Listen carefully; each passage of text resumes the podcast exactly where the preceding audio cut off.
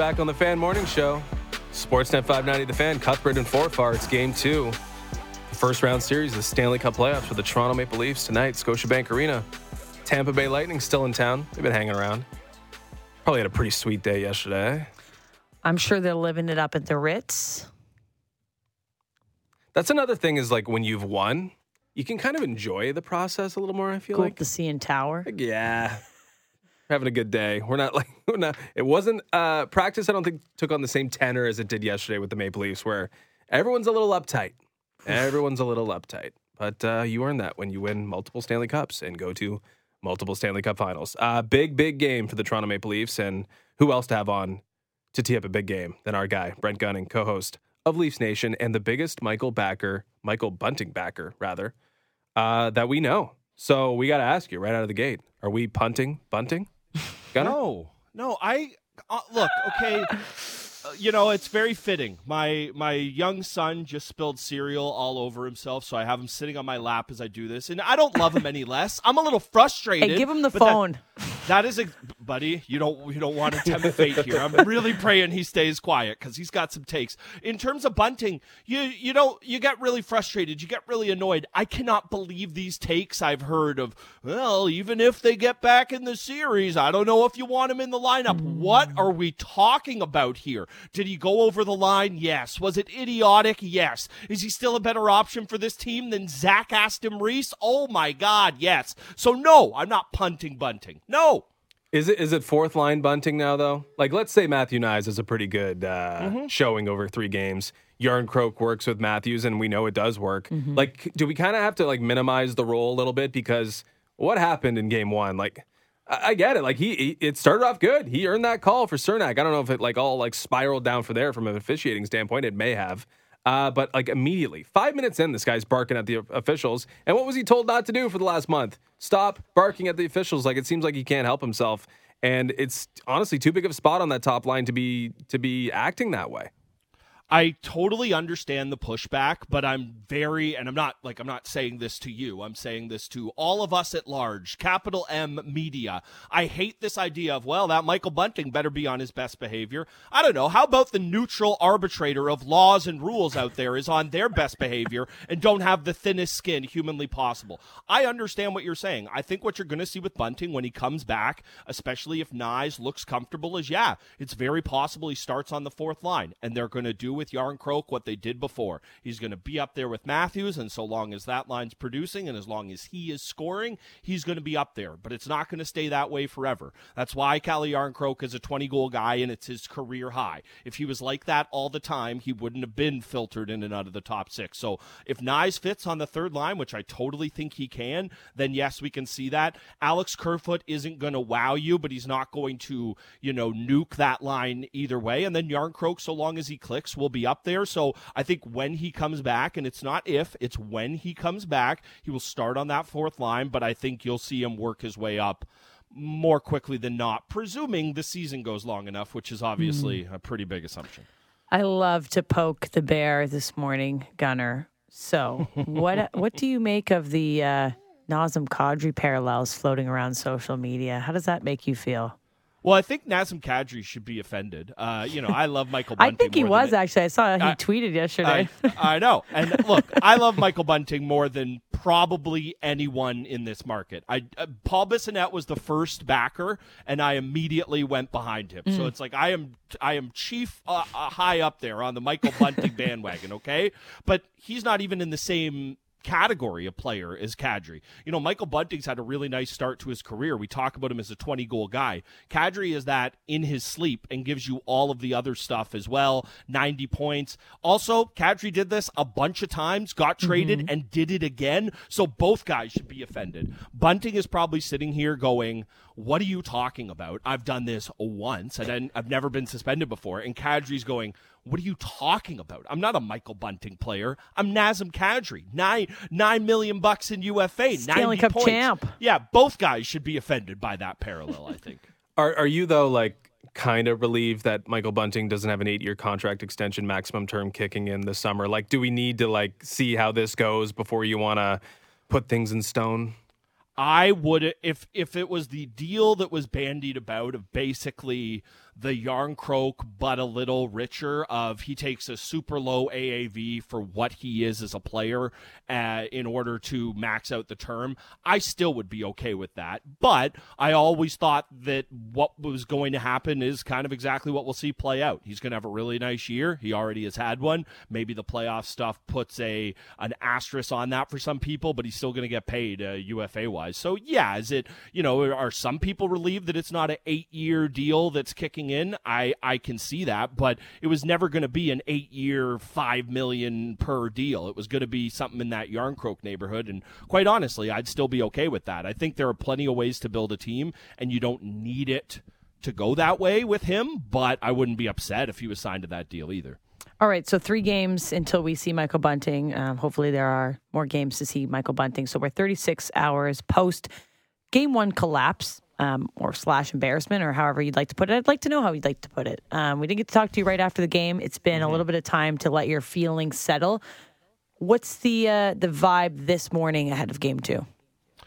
Uh, so I tweeted out a lovely GIF of uh, mm, Don Draper meditating uh, with flames uh, cascading all around him, and I think that's how we all got to feel. Mm. Game one went as bad as it possibly could have. We're all focused on bunting, and we're focused on the officials. It was a disaster before any of that started. Zach Aston Reese, you know, how many arguments do we have about should Knies be in? Should Aston Reese be in? Well, he's going to make the save play. No, he's not. He's going to turn over in his own end, and it's going to end up in the back of the net. So the most concerning thing from that game for me outside of Samsonov looking shaky was that we've seen this Leafs team do this so many times in big spots where they just come out flat. And honestly, I think a big part of that, and I'm not one to blame the coach, but I do put a bit of it on the coach. They made what? Four line changes in the first minute of mm-hmm. actual mm-hmm. gameplay in that hockey game. How are your guys supposed to get any flow? I understand matchups. I understand you feel better about your bottom six. So you want to make use of that. But you know what else I understand? That you probably got the better top six too, or it at least should be a wash. So you shouldn't be running scared from a Matthews matchup or a Tavares matchup, especially when you were really loading it up with O'Reilly in the top six there. So I'm not taking the anything away from the players there. They wear that, but I think that with so much line matching early on, it just had a funky start to the game and nobody got any flow. Pucks in the back of your net and you're chasing. And once the game kind of stabilized, the Leafs were, were fine. They got it to 3 2, they got it to 4 2, but then, you know, the Kämpf penalty and the the everything with Bunting that we've discussed. So I don't think the game was as big a disaster as scoreline makes it look. But once again, this team just not ready to start on time. The ghosts of Babs are so real.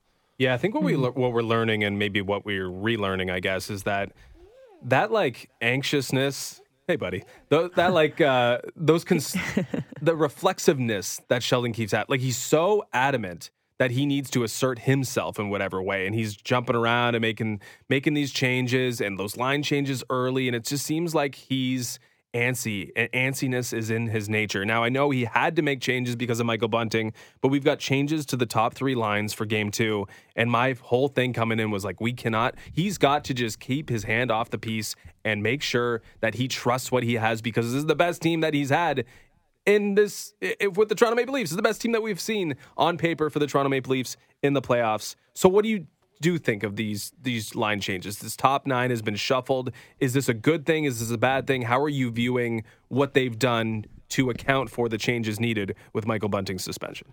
So I saw a lot of people quibbling with O'Reilly going back to the third line, or you know, is that a true checking line if you have a rookie like Matthew Knies in there? I think with a guy like Knies, you really want some experience on his side, and not that you know a guy like Ryan O'Reilly just being out there is going to make him a smarter player. But you know, this has been talked about on the broadcast to death, and rightfully so. Of the idea of just he's sitting there, he's talking. O'Reilly is the kind of cooler on the bench. He's been in so many big moments. It's actually worked out well for him in big moments, unlike pretty much everyone else on this team. So I love the idea of, of starting Knies out with with Acciari and O'Reilly there. Uh, obviously, it allows you to bump up either Knies or O'Reilly into that top six for more offensive zone draws. You know, Alex Kerfoot is the classic guy that I don't know that you hate him on any line on this team, but I don't think you love him on one either. So I think that's what happens to the top six. And then Järnkrok is really fit with Matthews and Marner. So with Bunting out, you have to go there.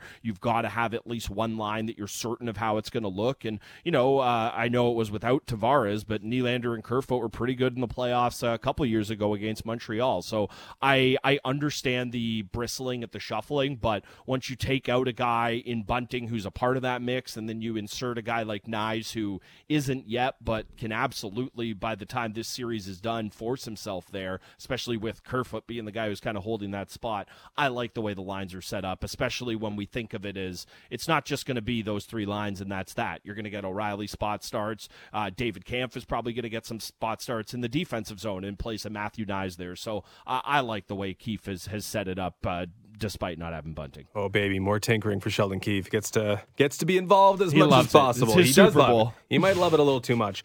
Uh, everyone thinks everyone thinks he's so mad at bunting. He's like, "Oh, God love you, bunting. I wouldn't have been able to do it without you." I can I can be full puppeteering mode. Uh, he called the Department of Safety and "Make it three games." Actually, I want more time. uh, we were talking in the opening block about how you know whether accounting for Knies is damaging to the lineup, uh, and I think when we, we, we discussed that, it's with focus on the second line. You mentioned it, yeah. Kerfoot and Nylander have worked. Kerfoot was playing a lot of center when it worked. Uh, for some reason, Tavares, Nylander, Kerfoot has never really worked. And last year, the you know the, at the end of season presser, one of the big things was like, how are we going to help John Tavares? Like, how are we going to make it so that an $11 million player can be in impactful and an $11 million player that plays with a 40 goal scorer is going to be impactful no matter what the situation is? And I think that th- the answer to that question was Ryan O'Reilly. And the answer to the question in game two might be okay, we're going to flex O'Reilly. We're going to double shift O'Reilly. He's going to play a lot in the second line, but he's going to also shepherd along Matthew Knies. Uh, do you think accounting for Knies in any way takes away from the lineup, or you just think, hey, uh, more blender, more uh, action from the coach, more line matching, more movement, and that's what'll ultimately get the best out of this group because you got to do something about Knies, but you can't also look at that second line and just assume that it's going to get it done finally. No, I think that, I mean, I was clamoring for this at the deadline, and I know it's nuts to say about a team that added as much as they did. I thought they needed one more forward. You know, I was banging the drum for Tyler Bertuzzi. He felt like the perfect guy. Now, obviously, he's not a center. That's not going to alleviate John Tavares' plate. But I think the, the idea of Matthew Knies is that he is he is kind of in the perfect spot for this team in that because you don't need him. You know, Matthew Knies, even if he is the best version of a player that he is today, doesn't necessarily make the work easier for Tavares, but it is a more capable line mate there. And, you know, Kerfoot is somebody who again, we keep going back to it. There just has never been a perfectly clean fit for who he is on this team. I think in a perfect world, if you can see Nylander and Tavares back with the chemistry that they've shown, then it doesn't really matter who the third guy is. They had different guys fl- fluttering through that spot at the beginning of the season, and then of course there's the the break glass in case of emergency. You can always flip the wingers and put Nylander up with Matthews and put Marner with Tavares. Nylander and Matthews have been pretty successful together this year, and obviously we know the the history between Tavares or, and and Marner there. So I think that's still the if you want to make life easier on Tavares, that's still the easiest way to do it. Uh, they seem a little hesitant with that, but you know the tanker if it's not going well in the first period, I wouldn't be surprised if we see those guys flip by the second. We got Brent Gunninghost of Leafs Nation on with us, and you'll have pregame coverage at 6:30 p.m. with Gord Stellick, and also after the game for Leafs Nation. Looking forward to hearing you guys pre and post game. Uh, now we talked about it to start the show as well. We watched the Edmonton Oilers come back with a dominant performance last night against the Kings, uh, a bounce back spot. Most teams did bounce back in their second game. So Matthews and Marner need to be like Leon Draisaitl and Connor McDavid. They are going out there and being the best players on the ice and elevating their performance in the postseason. Why haven't they been able to elevate in these postseasons um, when they have such great, prolific regular seasons? Why can't they flip the switch? Uh, so it's a real Marner is the one that is most frustrating to me, and I mm-hmm. think mostly because what you've seen out of him is, you know, if we go back to the very start of his Leafs playoff career, I'm sure you've seen it all making the rounds this week. There's a clip at the end of, I want to say it's game three against Boston, and he blocks four shots at the top of the mm. circles to end the game, and he's limping off. But then we had the ghosts of the most recent playoff pass where he's had more puck over the glass penalties than he has goals. Now, I don't think you can knock anything he did in game one there. He had three assists, he was producing, but it's been the most frustrating part about this entire group for so long is that that you look around at every other team that's had even one moment, even one series win, and it's been a big guy coming through mm-hmm. in a mm-hmm. massive spot. Be it McDavid with the Hattie. I mean, you should have had it. Tavares, the goal to tie it up, that should have been the moment, but these guys have had their chances and they've never been able to do it. I still do think we talk so much about the team and about the goaltending and how everyone clicks together. You need one of those guys to just have a big moment, a two goal game, a three point night in a, in a deciding game, an overtime winner, something like that. These guys are all way too good when I'm, I'm talking about the core four, but you throw Ryan O'Reilly into the mix. Hey, Morgan Rielly gets paid like it. He can get in there too. You just need one of those guys to come through with a moment that matters. And, you know, I, I would sit here and tell you the odds would say they're eventually going to do it. They're way too good. They don't look like players that shrink in the moment. I've thought that about Marner, quite frankly, at times. Matthews has seemed unfazed by it, but also, you know, a little unbothered at times. Kind of indifferent has been the knock on him. But I don't think this is a case of guys shrinking. It's just a case of they just haven't been able to do it. You give them this many cracks, they're bound to come through. And if this team is able to get by Tampa, it's going to have to be on the backs of one of those those guys or Ilya Samsonov. A bothered Austin Matthews. Uh, really, really need to see a bothered Austin Matthews. Uh, the most surprising thing for me uh, in game one, I think, was the performance of the blue line. Like I've never seen TJ Brodie make mistakes that he was making. Man. I've never seen Mark Giordano and Justin. Well, I've seen Justin Holl get pushed around a little bit. I've never seen Mark Giordano miss out on box outs and like just be non-competitive in front of the net. It was really, really surprising seeing the struggles of the blue line. So, do you have an explanation to why it crumbled the way it did? I think the game just completely got away from them. I think the team looked okay in the earlier parts. There were the gaffs, but I mean the the most the the one that's kind of telling of how the game went was on the point goal. TJ Brodie just completely losing his man. That's a case of a guy who never gets caught running around, just running around a little bit out of position, over committing, over chasing, and it felt like it was just a team that realized they were going to need to score two or three goals in a period, and they were pushing and pushing and trying to make things happen. And you know, so much of what we've talked about with the D with this team is not not been just the D, but it's been the structure in front of them in a five man unit and everybody pulling on the rope and, you know, pick your hockey cliche. And I just think that it was a team that the game was spinning. Michael Bunting got tossed. You got the five minute. The crowd is booing them and the refs off the ice. I don't really know who that was for, quite frankly, at the end of the first and second. Probably a little bit of both. So I think it was just a case of a team that, you know, outside of that trip where they went out west and had the, they nearly got swept by all the California, they did get swept by all the California teams, they haven't looked out of sorts. It hasn't been panic for them, and it just got there for a little bit. I think the good news is that because the game was so crazy, you can flush it. But honestly, that's why I think the decor looks so out of sorts. The whole team is just chasing the game, and they're not a team. Not that they're not built to come back from a lead, but they've been so solidly structured, and they just got completely away from that in game one. The final line of defense is Ilya Samsonov and his brutal playoff postseason record that uh, Justin read out for me today, and it made my stomach queasy. Um, one and seven and eight starts with 29 goals against, which is a three six.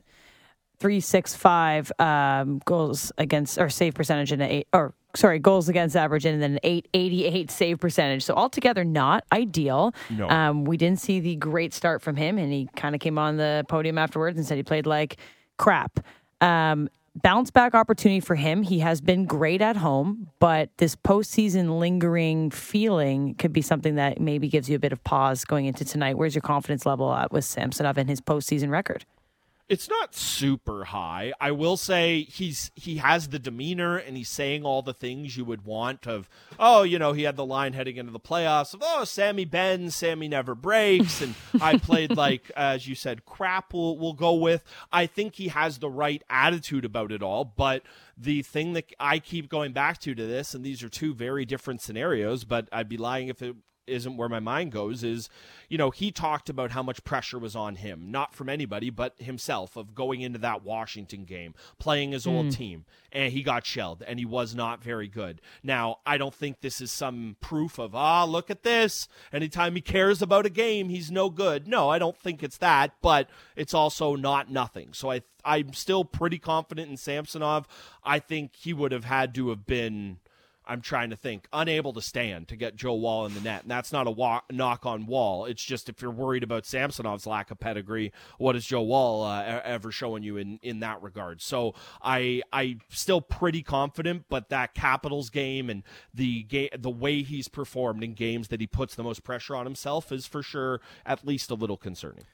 Fill in the blank, Gunner. Uh, a lightning blue line without Hedman and Cernak is really thin, like really paper thin. But they still find a way. They didn't have those guys for that entire game, and the Leafs weren't able to push for pretty much the bulk of it. I'm we're gonna see Hedman. There's no way we don't. I'm sorry. I don't care if he's propped up out there. I don't care if he's basically a cardboard cutout. They don't have any other guys. You're gonna see him out there this is where the Leafs have to take advantage. We have heard so many years of, oh, once that bad Leafs third pair gets out there, do the Lightning have a good pair they can put out with all the injuries they've got now? Make them pay. That has got to be it. That's got to be the MO for the series. I know this is a team that likes to control the puck, and I'm not saying it's got to be chip and chase and just hammering blue liners all night long, but you got to make it tough on them, and you've got to force them into handling the puck more. So, uh, yeah, I think it's a, a golden opportunity for the Leafs, and I'm sure those are famous last words. so it's a must win. Uh, and I think all of our confidence is shaken a little bit to different degrees. Um, what would you need to see? I guess we'll say early, first five minutes, to, and like aside from Samsonov, because I think that's the biggest thing, uh, to have that confidence restored. I, I actually, it's not Samsonov. I don't want to see him in the first five minutes of that game. Go own the puck. Go chase. Do what the Lightning did to you play offense. So much of this has been about how do they match up? Who's the third line? Who's going to match up with? Who cares? You got Austin Matthews and Mitch Marner. These guys are transcendent players in the game, and they're not in their 30s like all the Lightning great guys are. So I want the Leafs to put the Lightning on their heels. That is what I need to see. If that happens, they're going to do just fine, kind of regardless of how Ilya Samsonov performs, quite honestly. So that's what I need to see is the Leafs out of the gates jumping. And this isn't a case of I need to see Knies put somebody through the boards or Aston Reese or I want to fight. No, I mean, I'll take all of those things gladly. I am a caveman at heart still, but you just need to go out and win the first four or five shifts. I love it. Uh, getting the first goal would probably That, be oh, I mean, that'd be very nice. Yeah, Yes. that would be great. Get the crowd going. Um, it was difficult to see them coming back into it when you were down three nothing, but uh, keep the crowd on your side. Get the first goal. I think that's a perfect playoff recipe. Um, Gunner, you got pregame coverage beginning at six thirty p.m. with Gord Stellick. That's on Sportsnet five ninety. The fan here, and then afterwards for Leafs Nation. Looking forward to hearing it. And thanks so much for joining us this morning. And go clean that cereal up. Wait, wait what cereal are you having for breakfast? Uh, he's, a, he's a big Rice Krispies guy. Oh, all right. That, that what is it? Snap crackle pop, baby. It, it does. That's I- the squad tonight. Snap, All right, crackling, and popping on the floor right now. That's it. All right, okay, Gunner, enjoy the day. We'll chat later. Take care. Bye, guys. Spring Gunning Coast of Leafs Nation. Catch them tonight, pre and post game on Sportsnet 590. The fan. Speaking of snap, crackle, pop, it's time for something to chew on. Brought to you by Great Canadian Meats. Yum yum yum. Light the That was beam. good. You, you're so proud of yourself. Light the beam. Light the beam. Mike Brown, the fearless leader of our beam team, Sacramento Kings, named the NBA Coach of the Year yesterday, the first ever unanimous winner of the award after the Kings were led to their first playoff appearance in 17 years. They went 48 and 34 during the regular season, giving them the seventh best record in the NBA. First time they've been in the top seven since 03 04 until this year. Raptors coach Nick Nurse had the record for most votes in a coach of the year, earning 90 first place votes back in 2020. Remember that well. He received all 100 first place votes. Wow.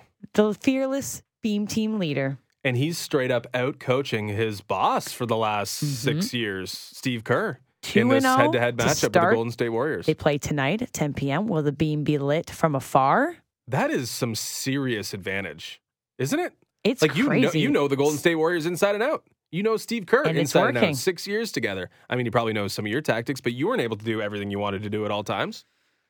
That is, I, I- I mean, I'm not dialed into Sacramento Kings, you know, local radio all the time. We but should be. I Let's feel get- like that wasn't talked about enough. Light the beam, baby. Tonight, 10 p.m. After the Leafs game, the turn beam. on Kings and Warriors. That's gonna be a party if they win that series. I feel for Juliana and my mom though because it's getting a little bit Uh, you've had a good run. tense. Yeah. pretty good run. That's fine. All right. Um, ben Nicholson Smith joins us on the other side of the break, our Sportsnet MLB editor and host of At the Letters podcast. Let's go through the Toronto Blue Jays' first six series have wrapped up. They lost yesterday's two or three with the Astros this week. It was a pretty great performance until the eighth inning. We've seen some progress with most of the starting rotation. That question mark, Alek Manoah has an opportunity, the biggest opportunity since the last big opportunity to bounce back on the mound on Saturday against his bestie, Gerrit Cole, and the Audi sign at Yankee Stadium. Should be good theater. All that uh, with Ben Nicholson Smith and more. We'll have our wake and rake, of course, at 8.45 today. So send your picks in at 595.90. And we're giving away Blue Rodeo tickets in the next block. So stay tuned. Diving deep into Leafs, Raptors, Jays, and NFL. The JD Bunkis Podcast. Subscribe and download the show on Apple, Spotify, or wherever you get your podcasts. We're back on the Fan Morning Show, Sportsnet 590. The Fan, the Blue Jays wrapped up their three game series in Houston, dropping two of three. Well, we're going to find some positives. They got a day off today as they travel to New York to play the Yankees this weekend. Three games, two of them on Sportsnet. You got the Apple TV game on Friday, so you won't be able to find that here. But we got Alek Manoah on the mound on Saturday against Gerrit Cole. And that will be prime time viewing. Pleased to be joined by Ben Nicholson Smith, Sportsnet MLB editor and co host At the Letters podcast. BNS, how are you this morning?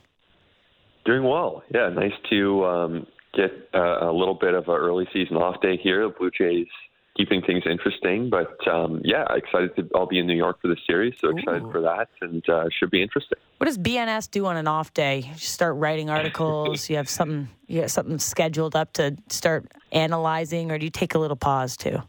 I try to take a little pause. Uh, I have to get ready for uh, for tomorrow, um, but um, probably get a run in is uh, the hope. Although it looks a little bit gray and ugly out there, so hopefully conditions improve. Okay, uh, we'll enjoy that. We're through six series though, uh, so it is a good time for reflection on an off day. Um, how would you grade the start? Assign a grade. Six series, four of which were victories, uh, and uh, an 11-8 record out of this out of the uh, out the shoot. What, what, what would you give it in terms of uh, an elementary grade? Overall, I'd say B plus. I mean, it's been good. It hasn't been great. Uh, we've seen them struggle at times. Um, it's obviously a passing grade. They're healthy. Um, there's still room to do way more than what they've done so far. I think that's definitely apparent. Um, and whether it's kind of putting together a bit more consistency from the starting rotation, whether it's finding more production from the bottom of the lineup, there are definitely ways for this group to do better. Even the results, right? 11 and 8. We think, you know, collectively going into the year, this was a, a group that seemed capable of, of doing even better and putting together some even more um, impressive stretches, and, and they they certainly have that ability. So I, I don't know if you guys maybe differ on that, but I'd, I'd probably go B plus.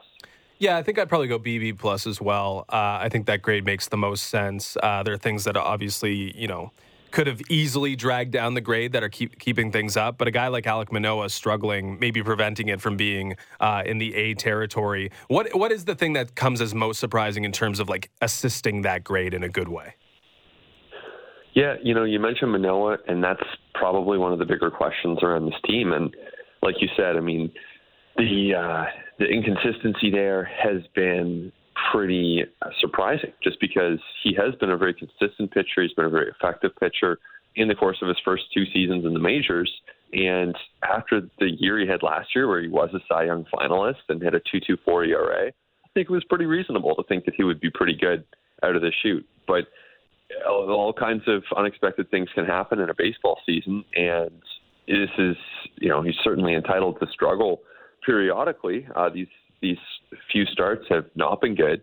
He's not had command. He's walking way too many hitters. He's hitting hitters, and as a result of that, you know, it's the lack of command is really at the root of everything right now. Um, and, and maybe you go further. Maybe you say it's a mechanical issue um, that he's got to get sorted. Um, but whatever the case, the results are, are pretty clear, and they're pretty clearly below what he's capable of. So I think that Manoah and getting him sorted uh, with the big test coming up against the Yankees in New York on Saturday – that's a, a, big one for the Jays as they move ahead because uh, if, if he can get back to that form, we all know what kind of a difference that could make. What does Alek Manoah do like during the the days that he doesn't hit the mound? Like what kind of things is he working on? Is he doing this with the staff? Is he watching a lot of video? Like how does somebody try to decipher what's going wrong with them when it hasn't really happened uh, previously? And it seems like a conundrum to a lot of us. Um, what kind of steps are you seeing that he's taking throughout the week when he's not pitching? And, and I mean, how big of a spot, as you mentioned, is it Saturday for him to get right? Like this could be the big turning point for Alek Manoah if he can have a great performance.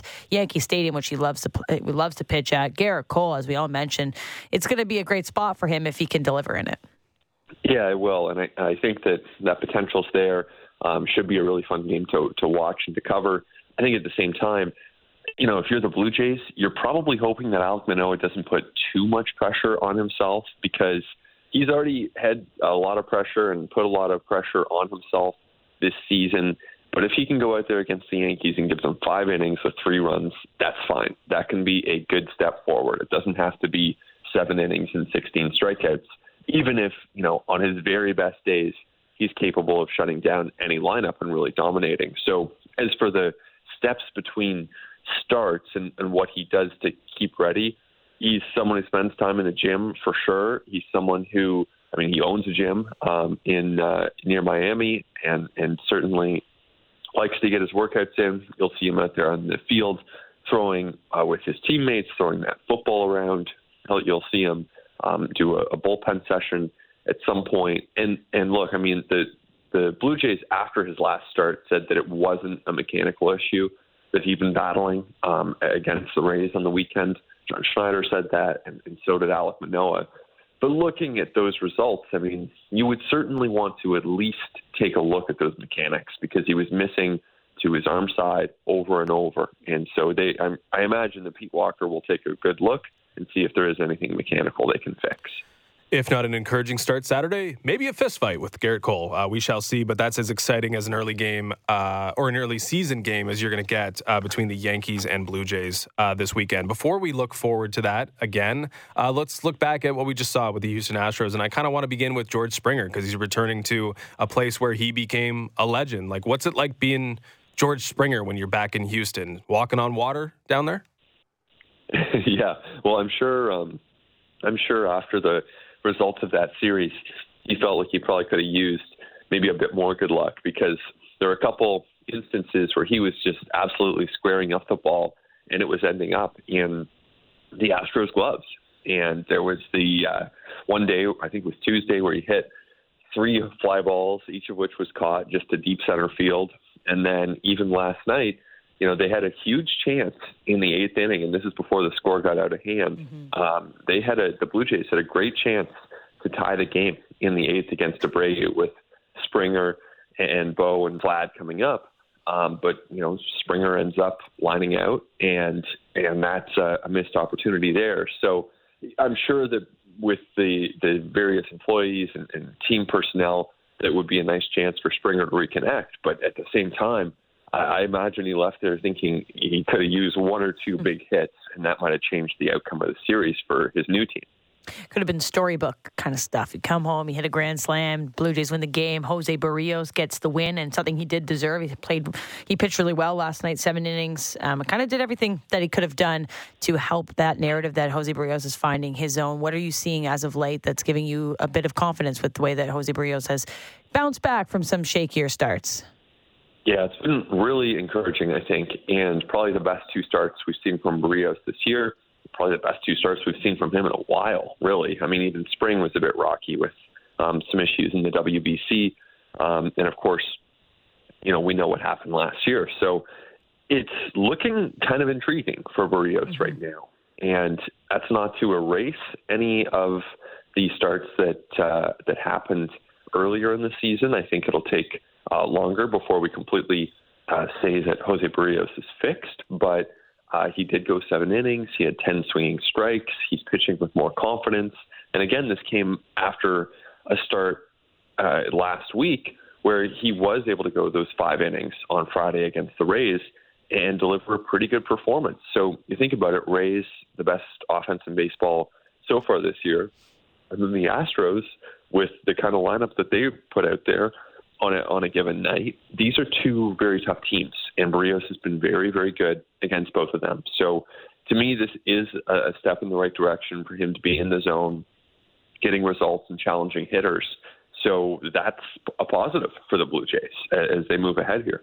Yeah, definitely a positive. I think before everyone's like back on board and believing wholeheartedly that uh, Berrios has turned the corner, I think kind of need to string together a few more. But I don't think the same rules apply uh, to Chris Bassitt, who obviously had that nightmarish mm. debut for the Toronto Blue Jays, but he's really, really settled things down. Have, are we sort of like already buried that debut or put that to bed? Non-issue. Chris Bassitt's going to be a pretty productive pitcher all season long.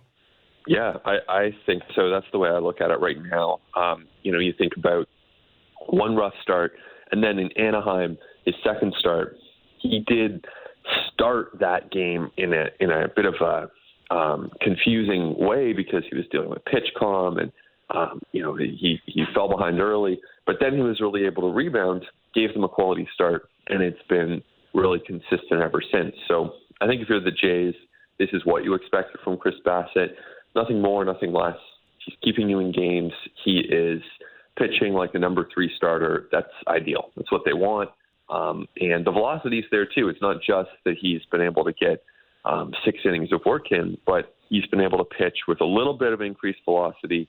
He was searching early in the season for his mechanics. Certainly seems to have found a bit more comfort on the mound, whether it's mechanically, whether it's with um, his his catchers um, and, and the PitchCom devices. So all of that points to more comfort better results for Chris Bassitt. And this is, yeah, I think this is basically textbook for what you would have expected or hoped for if you were the Blue Jays going into the season um, with regard to Bassitt. Not a particularly great night for Vladimir Guerrero Jr. and Bo Bichette last night. Uh, both kind of a weird night too. They both took uh, strikes for violations in the batter's box. They uh, had those opportunities with the bases loaded in the eighth to really put the Blue Jays in a great spot and were unable to cash. But you know, totality wise, uh, it's been a really strong start for these two and setting the table like they didn't last year for a really great season. Uh, you have Bo Bichette coming on late and Vlad having that down year. Have they? Have do you see it that way as well, where it's like, okay, they've started out really good, and this looks like something that's going to be, you know, you know, permanent roots on the season, where Vlad and Bo both sort of return to a more consistently dominant way. Yeah, I see that possibility for sure. And, you know, it, it is true that last year, I mean, Bichette, you look at the season end line and he had a great season as per usual. But of course, uh, you know, for those of us who are watching every day, um, you know, as you said, I mean, we kind of remember that uh, slow start and the fact that it was it was really tough for Bichette to get going to the full level of his abilities. So I have to imagine that it's way better and just way um, you know better mentally, if nothing else, for these players to have uh, a good start under their belts and to be working with um, some some pretty good numbers to start the year. But it's also a reflection of where their swings are at. It's a reflection of where their preparation is at, and I think both these guys are really ready on any given night to go out there and be, you know, one of the tougher duos in baseball to to retire. Whether it's Acuna and Olson, whether it's Freeman and Betts. I mean, Vlad Guerrero Jr. and Bo Bichette should be right in that discussion for any of the tougher top of the orders in baseball. And I think that's true. Certainly, hearing from people with other teams, that's the that's the impression you get is that these guys are are as feared as anyone. And so it didn't work out last night, and that's pretty frustrating because you have bases loaded and nobody out. You think you're probably going to convert that into something to at least tie the game in that situation. But uh, as you said, I mean, if you zoom out, these guys are really, really good hitters, and right now they seem to be healthy and seem to be locked in. I feel like I might have cursed Zach Pop last night because I knew we were having you on, and I started writing down some some notes, and I wrote down how excited I was about Zach Pop's season so far. He wasn't that sure bet, you know, beforehand to crack the roster. He'd been a pleasant surprise. I was pretty fired up about Zach Pop, and then last night happened. But removing that from context, he has been a pretty great surprise, I think, for the Blue Jays in this bullpen um, thus far. I mean, he's a Canadian guy as well, so we've always liked that tie-in. But what he's been able to do unexpectedly a little bit for this roster, I think, should be a, a really big silver lining for the Blue Jays so far. Agreed, and you're not alone, Ailish, in um, in hyping up Zach Pop too too early because uh, I recorded the pod uh, at the Letters podcast yesterday and was just talking about how great Zach Pop oh, no. Of course, yeah, you know, you're not going to go back and redo it. So anyone listening, that's uh, that's out there. But you know, he has been really good, and one bad outing doesn't totally undo that. I mean, it's uh, it's a sinker that just moves so much. He's throwing the slider a lot more this year. The slider also moves a lot. Just so much sink on all his pitches. And he's keeping hitters guessing for the most part. Uh, you know, last night accepted, and so that's uh, a really big development from a guy who, uh, you know, as recently as a month ago, he wasn't even on the team. He was the last reliever to make the team. He was not assured of, of having a spot on this ball club. And then he pitched really well in spring, earned that roster spot, and now he's pitching in leverage. So, you know, they can always use more relievers, and, and there's going to be time for a lot of these guys to pitch in leverage in the course of the season. But Zach Pop has earned that chance, and maybe he'll have to earn it back now after after the way uh, uh, Wednesday night unfolded. But I, I do think that he's been a really impressive story for the Jays this year. Last one for you here, Ben. Um, a storyline that we were excited about as well was uh, Nathan Lukes's debut. I always see Luke's and I'm like, it's Lucas, right? Like it's like he spelt it that, that way to throw us off. Uh, but 28 years old, like you never really hear an MLB debut that late in a in a guy's career, I guess. But what do we need to know about his journey to the MLB and what he might bring to this roster when he gets an opportunity? Yeah, it's always nice to see those guys get chances. Um, and, and Lukes is is realistically someone who brings speed and defense. Um, he's had some pretty good results in spring training, and I've seen a lot of Lukes in spring training the last couple of years. Last year, he almost made the team. He wasn't on the 40 man roster last year. He was the last cut in spring, and they went with Gosuke Katoh instead, and he just never ended up playing at all um, last year. And then now this season, it's a team with so many established players that that last player on the bench doesn't really play very often, which is why here we are, April the twentieth, and and Lukes is kind of just now uh, appearing in games for the for the first time, aside from being a pinch runner. But um, he's someone who, like I said, brings speed, brings defense, bats from the left side. Probably don't count on seeing him in the lineup too often, but. Uh, you know, maybe you'll be able to get a big hit or a home run or something to to really uh, remember um, in one of these games coming up. Good story, nonetheless. Something to keep our eyes on um, here as we approach the weekend. Blue Jays in New York. They got an off day today, and then three games in New York City. So enjoy the trip, Ben, and thanks for joining us this morning. We'll chat soon. Look forward to it. Thanks for having me on. That's Ben Nicholson Smith, sports and MLB editor and co-host at the Letters podcast, which he also had to retape because poor Zach Pop I think we jinxed him a little bit. The tarot cards. Something in the air. Was that it? Like, uh, you know, he's been kind of mop up guy, right? And mm-hmm. then all of a sudden he gets into a big spot, maybe not expecting. That's all right. Big spot, dude. It happens. At least yet. Yeah, he says working it up. and But, like, yeah, really, really encouraging. I mean, we're looking. I always marvel at that Houston Astros bullpen. Like Bryan Abreu comes out and gets the job done, and I'm like, do we have a Bryan Abreu? I don't know. Maybe Jordan Romano's got some Abreu in him, but like we don't have Bryan Abreu. Uh, but if a guy like Zach Pop, who you you know, you didn't. It's not homegrown because mm-hmm. you acquired him, but you kind of uncovered a gem that would be lovely and a great story and a meaningful addition for this Blue Jays team that I still think should be looking at. You know, what can we do back there in the bullpen for more real stuff that can get swing and miss.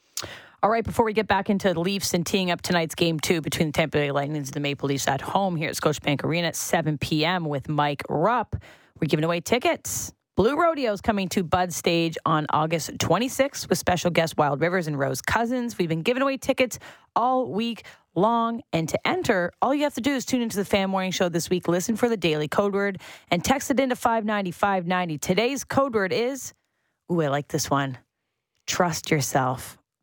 Wow. Text trust yourself to 59590 right now for your chance to win. One more pair of tickets are given away tomorrow. If you don't win with us, make sure you secure your tickets by going to ticketmaster.ca at 10 a.m. tomorrow as they go on sale then. But trust yourself. What a what a message for the Toronto Maple Who Leafs chose today. this? Wasn't it like Dark Angel? It was Dark Angel yesterday, and it was a dark day. It was and a dark today day. is about trusting yourself at 59590. So if you're Sheldon Keefe, you're trusting yourself in what you have. If you're Mitch and Austin, you're trusting yourself in what you can do. And Ilya Samsonov, oh, it's all about trusting yourself, is it not? Damn, what a like I just feel like there's something special in the air now. Now I'm excited for tomorrow's code word. Hmm. I'll have to take a look at the Blue Rodeo song list catalog. Then see. pull a tarot card and then we'll figure Ah, it out. no more of those. Trust yourself, folks. Let's talk to Mike Rupp. He doesn't always bring the Maple Leafs positivity, though, okay? He likes to be hard on those guys. So we'll trust ourselves that we'll find a little positive lining when we talk to Mike on the other side of the break. We'll follow up with a preview of game two and Awaken wake rake to end the show.